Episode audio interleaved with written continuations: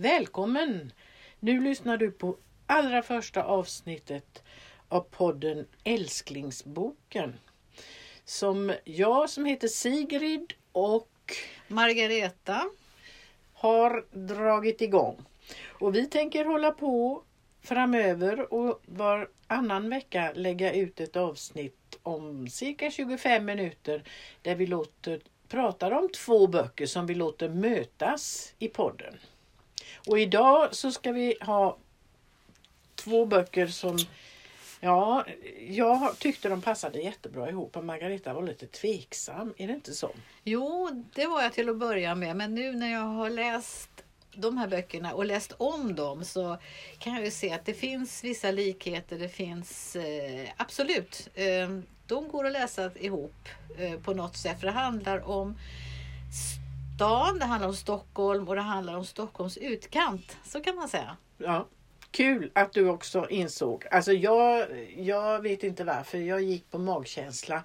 Vi kan ju tala om vilka böcker det är i alla fall. För den ena boken den heter En vacker dag och den är skriven av Thomas Bannerhed. Och den andra boken den heter Just nu är jag här och den är skriven av Isabelle Ståhl. Och jag, det kan man väl säga också att den, en annan likhet är att just eh, nu är jag här handlar ju om att hon hela tiden, huvudpersonen där Elise, hon är inne i sin telefon och det ska likas och hon ska kolla om hon har fått några mejl och hur, och hur hon ligger till på nätet och det är Tinder och det är mycket. Medan Thomas Bannerhed som befinner sig då på Lovön strax utanför storstan. Han har också en vacker dag. Han är här och nu under en dag och där talar han om exakta klockslag. Det börjar klockan 03.32 en försommardag och det slutar 22.17 på kvällen och sen under så har han då angivit precis tid när han gör sina iakttagelser. Så det är ju också en just nu känsla. Ja det är det. Och, och, och det är ju också så här, jag som inte är så hemma i Stockholm, jag var tvungen att, jag kollade på telefonen var någonstans Lovön låg och det är ju en ö egentligen i med mina ögon näst, ganska centralt i Stockholm faktiskt. Alltså den ligger ju förvånansvärt nära området. Mm, och, det, och hon Isabelle Ståhl, hon, eller Elise, som, det är ju inte författaren utan det är ju huvudpersonen. Hon går ju runt på Söder som också är en ö eh, faktiskt i Ja. Stockholm. Så det, där finns det ju två likheter. Sen är det ju jättemycket som skiljer men en sak som jag tycker är, är lite lik också det är att bägge två är ju sökande. Eh, um, Isabelle Ståhls huvudperson Elise hon, hon mår ju inte bra. Utan hon går ju runt där och är väldigt ensam. Och när jag läste boken första gången så var jag så fascinerad för jag tyckte att jag lärde mig så mycket om eh, Eh, det moderna sättet att kommunicera på telefon som jag inte kan någonting om egentligen. Det här med Tinder, jag har aldrig legat ute på Tinder. Men hon är ju hela tiden uppdaterad och, och sva, sveper fram och tillbaka och ser vem, som, vem mer som finns på Tinder. Plus att hon lägger ut på Facebook och Instagram och är väldigt beroende av att få likes på Facebook och Instagram.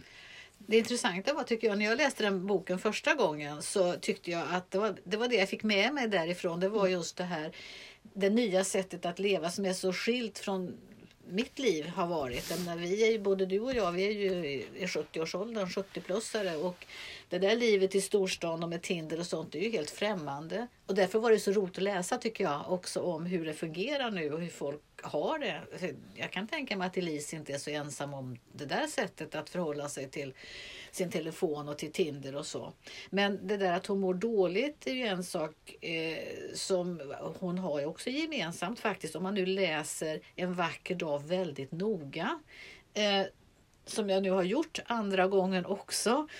Så kan man se att det framkommer också lite där att han mår nog inte så himla bra den här killen som går runt och, och gör iakttagelser i naturen. För det är det han gör. Han tittar på fåglar och han tittar på djur och han tittar på växter. Och men så står det ibland sådär att jo, men han, när han träffar på någon så får, det får han liksom munhäfta. Han står som ett fån och kan inte säga någonting och är nästan lite skygg för folk, eller hur? Alltså, mm. Han mår inte riktigt bra. Och sen står det att han tar också en liten, liten rödvinsmugg eh, för att lugna nerverna och sådär innan han somnar. Och, så att det finns någonting där som gör att man förstår att han mår inte heller så himla bra. Nej, och det som är spännande med, med eh, Thomas Bannerheds bok det är ju också det att eh, det är ju hans bok om en dag. Det är ju klart en längre tid egentligen men han skriver ju det i jag-form och då tänker man ju hela tiden på honom och han är ju ingen doldis precis. Han skriver ju kröniker i tidningen Natur, han gör radioprogram om fåglar och han har kommit ut med sin bok Korparna och även en bok till som bägge som jag upp upplevde på något sätt att det fanns en väldig författarnärvaro i. Och det tycker, för min del är det lite på gott och ont. För jag vill, när jag läser en bok så vill jag gärna läsa texten och ingenting annat. Men i en sån här typ naturdagbok så blir ju författaren väldigt närvarande. Och jag håller med dig, jag tror inte heller att han alltid mår så bra. Och det sticker han ju inte under stol med alls. Nej, men han, det är ingenting heller som han skriver den på näsan utan det, det framkommer lite grann sådär i någon mening här och där. Eh, men det är inget som lyfts fram sådär som något, någon, någonting som det är det som är budskapet är det ju inte utan det är ju hans upplevelse av naturen. För han vill väl visa vad mycket som finns så nära storstan. Mm. Och han skriver också, det finns ju en likhet med de här två böckerna och det är ju att någon, han levde ju ett lite krogliv med sina kompisar i Stockholm och, var, och han levde ju också ett liv, han reste utomlands och han drev runt och, mm. och, och, så var det en kväll de stod och väntade på någon buss och, efter ett krogbesök och så stod de under ett träd och så sa någon av hans kompisar då, du som är från landet, du vet väl vad det här är för sorts träd? Och då tittade han på trädet och nej, det visste han inte. Men han tog ett löv av trädet och sedan när han kom hem så kollade han upp det och insåg att det var en lind. Och sen efter det satte han igång Eh, Eh, och, och, lära sig fåglarna, blommorna, eh, det som fanns runt omkring honom på ett sätt som kan göra mig lite avundsjuk. Alltså, så här, eh, jag, orkar, jag lär mig liksom tio fågelläten varje vår och sen plussar jag på med någon men så glömmer jag bort åtta av dem. Men han, han verkligen, han har gjort det till sin, han har ju blivit en, en naturexpert nu, en krönikör. Och där finns det en likadan händelse i Isabelle Ståhls bok där hon sitter och gungar och tittar upp i träden och, och de blommar och det är så underbart vackert och så tänker hon så här, åh jag önskar att jag visste vad det var för sorts träd men det vet jag inte. Men det hade betytt mycket om jag hade vetat det. Och sen är det bra med det. Hon har inte minsta ambition att lära sig något nytt.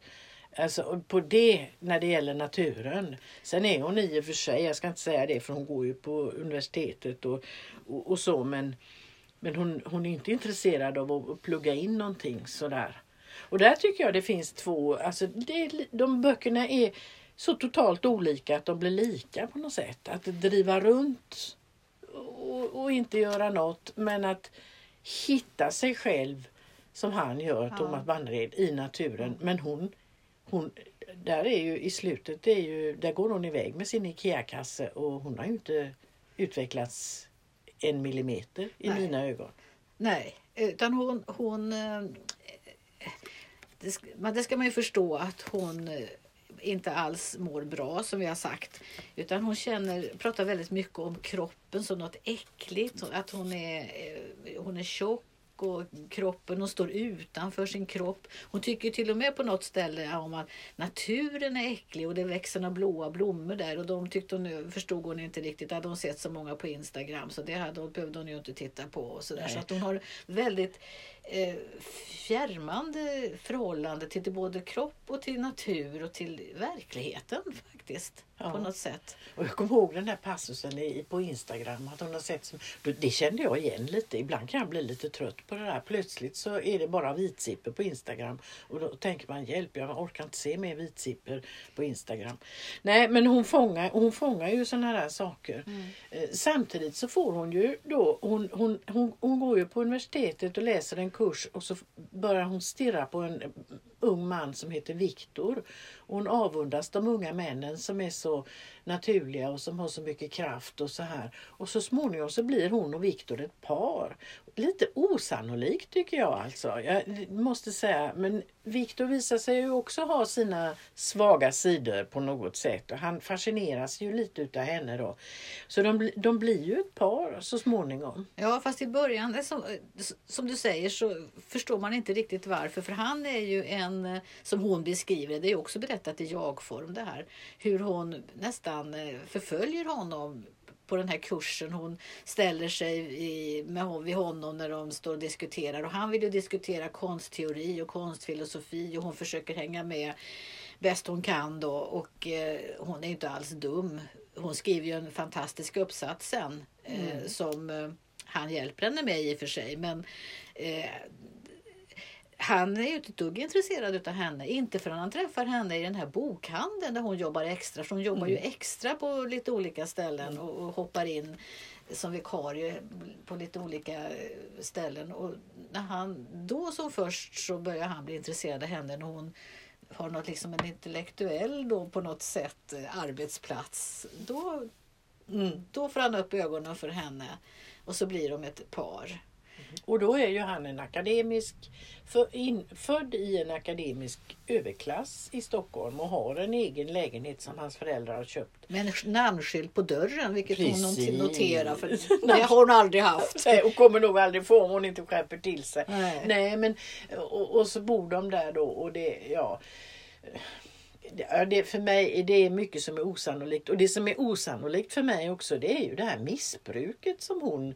Alltså att hon hela tiden köper hon några sorts små piller och sväljer ner och då blir tillvaron betydligt... Hon blir lugnare och tillvaron blir bättre och allting händer. Och det där är också en... Ja, där är jag lite naiv så. Jag, då är jag med på Thomas Bannerheds sida där att när det, då går jag ut i skogen och sätter mig på en stubbe och då sitter han där på sin stubbe och stirrar ut över träden och så känner han liksom hur tillvaron lugnar ner sig och allting blir bra. Och, Han, han behöver inte äta några tabletter. nej, för han kan känna faktiskt just det här att eh, han beskriver det på något ställe att han kan bli alldeles stående och känna att alltså han blir som ett med naturen Ja. han, i ett ögonblick. Så det är väl hans piller så att säga att klara eh, klara sin, eh, ja vad han nu kan ha, men alltså sin hälsa, sin mentala hälsa. Att han, han mår bra i naturen, han, det är det som han eh, tar till istället för som hon, det är mycket droger att fylla och framförallt i början av boken där är det också Tinder många. Hon står där på, fram på natten vid ett, två, tre tiden på morgonen och, och slår tar upp Tinder och svepar eller swipar eller vad det heter och hittar någon och så går hon hem till någon och så är det över och så är det liksom nästa dag är det någon annan. Så Det är ett, det är ett väldigt, en väldig jakt som man, eh, som man förstår ju att hon, eh, ja, hon har ångest och hon behövde väl ha något piller kanske men den här Viktor han, han lyckas ju inte riktigt att uppfylla hennes krav på trygghet tydligen. Och så visar det som du, som du sa, det visar sig att han är ju inte så stabil som man tror. Han Nej. har lite sådana där, lite, om man nu ska säga så, feminina sidor. Han gråter väldigt mycket. Eh, och han, när de har fest så det är det han som går där och tänder ljus och eh, puffar upp kuddarna och dukar med servetter medan hon sitter vid datorn och skriver eller vad hon nu gör. Så att det, eh, ja, så, och han han är ganska vek på något sätt. eh, Har sina problem, helt Ja. klart. Absolut. Och sen fotograferar han. Han fotograferar henne. Och så säger han, åh du är så vacker och stå still nu och åh du är så vacker. Och, men hon i sin tur har telefonen i handen och surrar den till och hon har fått en likes, då betyder det mycket mer än att han säger att åh du är så vacker. Ja. När han tar hennes hand och håller i henne mm. på riktigt, det betyder inte alls lika mycket som vad det gör med Facebook. Och det, där, det låter ju så löjligt när man säger det men hon lyckas verkligen beskriva det. Ja. Alltså jag upptäckte den här boken, för det är ju också lite spännande, hur hittar man en bok? Men jag upptäckte den här boken på, när jag var på Bokmässan i Göteborg. Och då var det en intervju mellan Lena Andersson och Isabelle Ståhl. Och då så kom, de är ju så, var ju så olika för Isabelle Ståhl hon, hon, såg är... ut lite som, som sin huvudperson faktiskt. Lite rödfärgat hår och lite sådär. Och Lena Andersson är ju så väldigt akademisk och korrekt. Mm. Mm. Och då så sa Lena Andersson så här, det vore väldigt intressant om Elise och, och Ester Nilsson fick träffas. Alltså huvudpersonen ja. i Lena Anderssons bok. Och, och då kan man inte annat än skratta. Ja, det, det går att skriva fram olika människor. Det är, väl det, det är därför jag läser böcker. Ja. Alltså jag skulle ju aldrig... Eh, det, jag tycker jag lär mig så oerhört mycket av hennes, den här just nu är jag här. Ja. Alltså, verkligen. Och Isabel, på gott och ont. Ja, och Isabelle Ståhl hon är ju kulturskribent och eh, doktorand i, vad är det hon läser för någonting? Det är säkert, jag vet eh, Men hur som helst så eh, så tyckte jag det var intressant att läsa henne just för jag tänkte man måste läsa de här nya författarna, mm. de yngre författarna eh, om deras värld.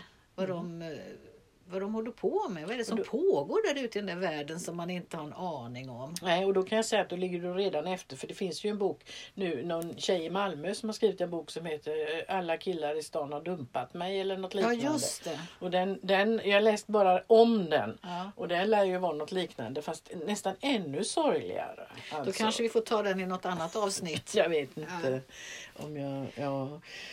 Nej, men det jag lärde mig också och som jag faktiskt satte mig och praktiserade en kväll det var ju det här hur mycket man kan lära känna en människa genom att om jag går ut på Instagram, eh, tar en kompis som jag har och sen kollar jag alla hennes kompisar och sen kollar jag alla deras kompisar och så småningom så har jag ju pusslat ihop så att jag har sett alla lägenheter, utflykter, ja, resor, ja, ja, det som utav de som lägger ut mycket på Facebook och Instagram. Ja. Och det är, ja. Men Elise i boken här, hon eh, har ju redan sett Viktors lägenhet när hon kommer dit. Den har hon sett på Facebook. Hon vet ju allt. Hon har träffat hans mm. föräldrar genom att ha sett, sett, honom, sett det på Facebook och hans ex eh, vet mm. han ju mycket om genom att ha sett mm. det på Facebook.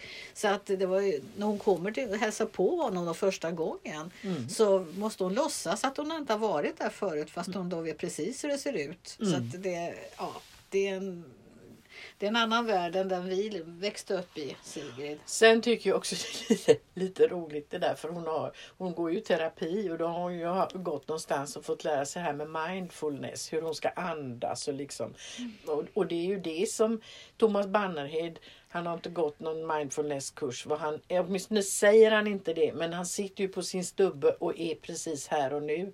Och när han beskriver hur, hur han har det där ute i skogen, då är han ju helt rätt i tiden. För det han gör, det är ju det där som heter skogsbad idag. Och det, är ju, det kan man få på recept.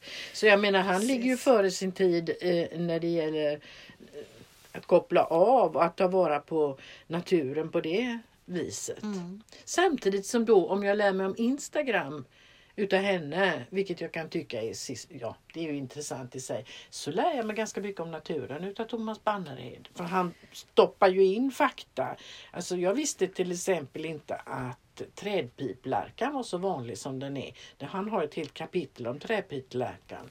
Och det är en sån här favoritfågel för mig för när den flyger upp och sen så fladdrar den ner och sjunger. Det, det är som skådespel och får man se det så, så det är underbart. Men det är tydligen en av Sveriges vanligaste fåglar. Jag har alltid blev... trott att den var lite ovanlig. Ja. Ja. jag blev också väldigt förvånad ja. över det. För han beskriver ju alla, han, han, ser ju väldigt många fåglar och så beskriver han hur de låter och hur de rör sig. Och, så det, man får väldigt många sådana bilder framför sig när man läser hans bok.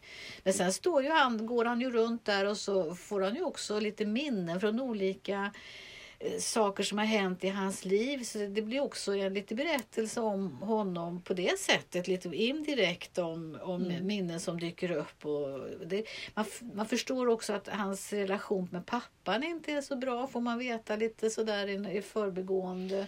Men det är väl den här gamla korparna. Ja, precis. Då kände jag att ja, men här, det här har jag läst förut. Ja, Ja. Men det är väldigt fint beskrivet Ja. i denna boken för det är mer med försonande.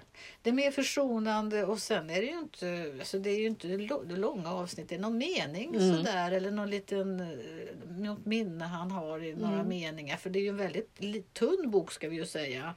Med väldigt eh, fina illustrationer av Mattias Bäcklin kan man också tillägga. Mm. Jo det är ju bara... Ja precis Ja. och det är ju till exempel så står det plötsligt att, eller inte plötsligt men det står det mitt i, jag minns dig pappa när du körde mig till stationen Ja. och jag skulle åka till eh, Asien och, och lyfta runt. Ja, och, och, och hur det var. Och så, det är det liksom. Men då, ja, så Pappan det, går inte ur bilen Nej. utan han stannar den inte ens utan säger bara någonting, lycka Mm. till eller Mm. någonting. Inte ens det tror jag utan nej. nej, Och det är en ger sig. pappa som då säkert hade hoppats att sonen skulle ta över gården. Ja, säger vi som har läst Korparna. Precis, precis. Ja, Säger för det, den boken handlar om det nämligen. Mm. Mm. Ja. Mm. Jo, så är det. Men sen har han också väldigt många litterära referenser. Ja, underbara. Eh, ja, han pratar om Werners, Aspen Werner, Werner Aspenström heter han.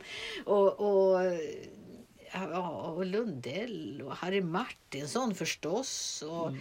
ja, ja, det är många och även konstnärer som han hänvisar till. Josef Hill och ja, det, Hans Wige. Hans Wigert, ja, som han var hemma och besökte. Mm.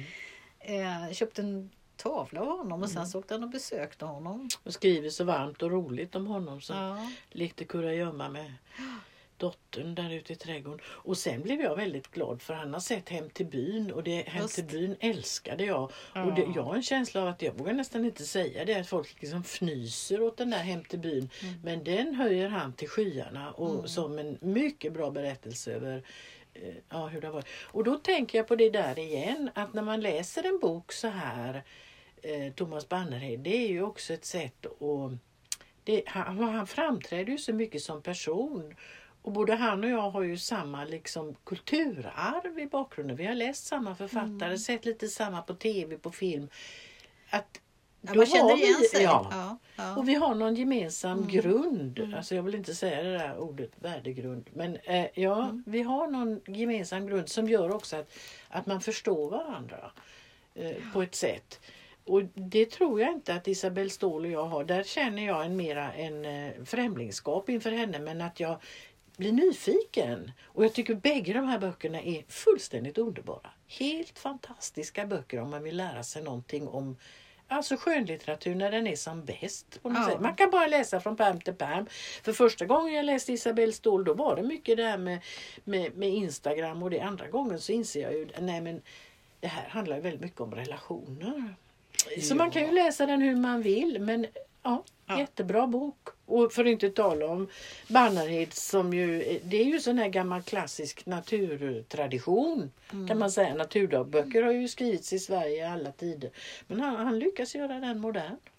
Det tycker jag ja, absolut. Och det jag läste om nu en vacker dag så blev jag också så förvånad att den var så rik på innehåll. Första gången jag läste den så måste jag väl ha läst den lite slarvigt, jag vet inte. Men, men eh, nu när jag läste om den och läste den lite mer noggrant och lite mer med eftertanke så upptäcker jag att den innehåller väldigt mycket. Mm. Eh, Så man får veta lite, ja också ibland så har han nästan små korta på några ställen. Eh, lite folkbildningsinformation kan man väl säga Mm. om, om ormbunken och, och något ställe där på Lovön där han befinner sig och så där. Så att det, det ja, nej, men den, mycket givande, jättebra. Och likadant Isabella Ståhl, Isabelle Ståhl, hon, hon eh, jag säger som du, eh, men jag, på något vis tyckte jag om henne fast jag tyckte synd om henne också. Jag tänkte Ja. hon fick ingen ordning på sitt liv tyckte jag. Men hon, hon, eh, jag läste den också jag tyckte att det var, jag, var- nyfiken på det där livet eh, som de lever. Mm. Alltså- och det, är- det är ju ganska sorgligt. Men ja. Mycket sorgligt. Mm. Så att det är två böcker som var värda att läsas och värda att läsas om. Mm. Och roliga att prata om tycker jag. För Ja. tack vare det så har vi ju Ja, jag har fått en fördjupad känsla för dem helt enkelt. Ja. Bägge två. För det kan man väl säga att eh, Elise, just nu är jag här och eh, nu så var hon ju egentligen inte det. Hon var ju hela tiden på sin telefon. Ja. Och i någon annanstans och när han skulle då fota henne här och nu i ett ögonblick så då stod hon i någon annan verklighet med sin telefon. Ja. Medan man kan väl säga att Thomas Bannerhedan är ju verkligen här och nu Mm. klockan 13.32 och sådär. ja, Och noterar noga. Så att, eh, ja. Mm. Jag tror vi ska... eh, Kan vi inte sluta för idag? Det här är ju faktiskt vårt premiäravsnitt. Ja. Får vi väl lära oss att någon gång måste man sluta så kan man prata fast att eh, man har stängt av. Eller hur? Jo, men vi säger tack för idag. Tack för idag.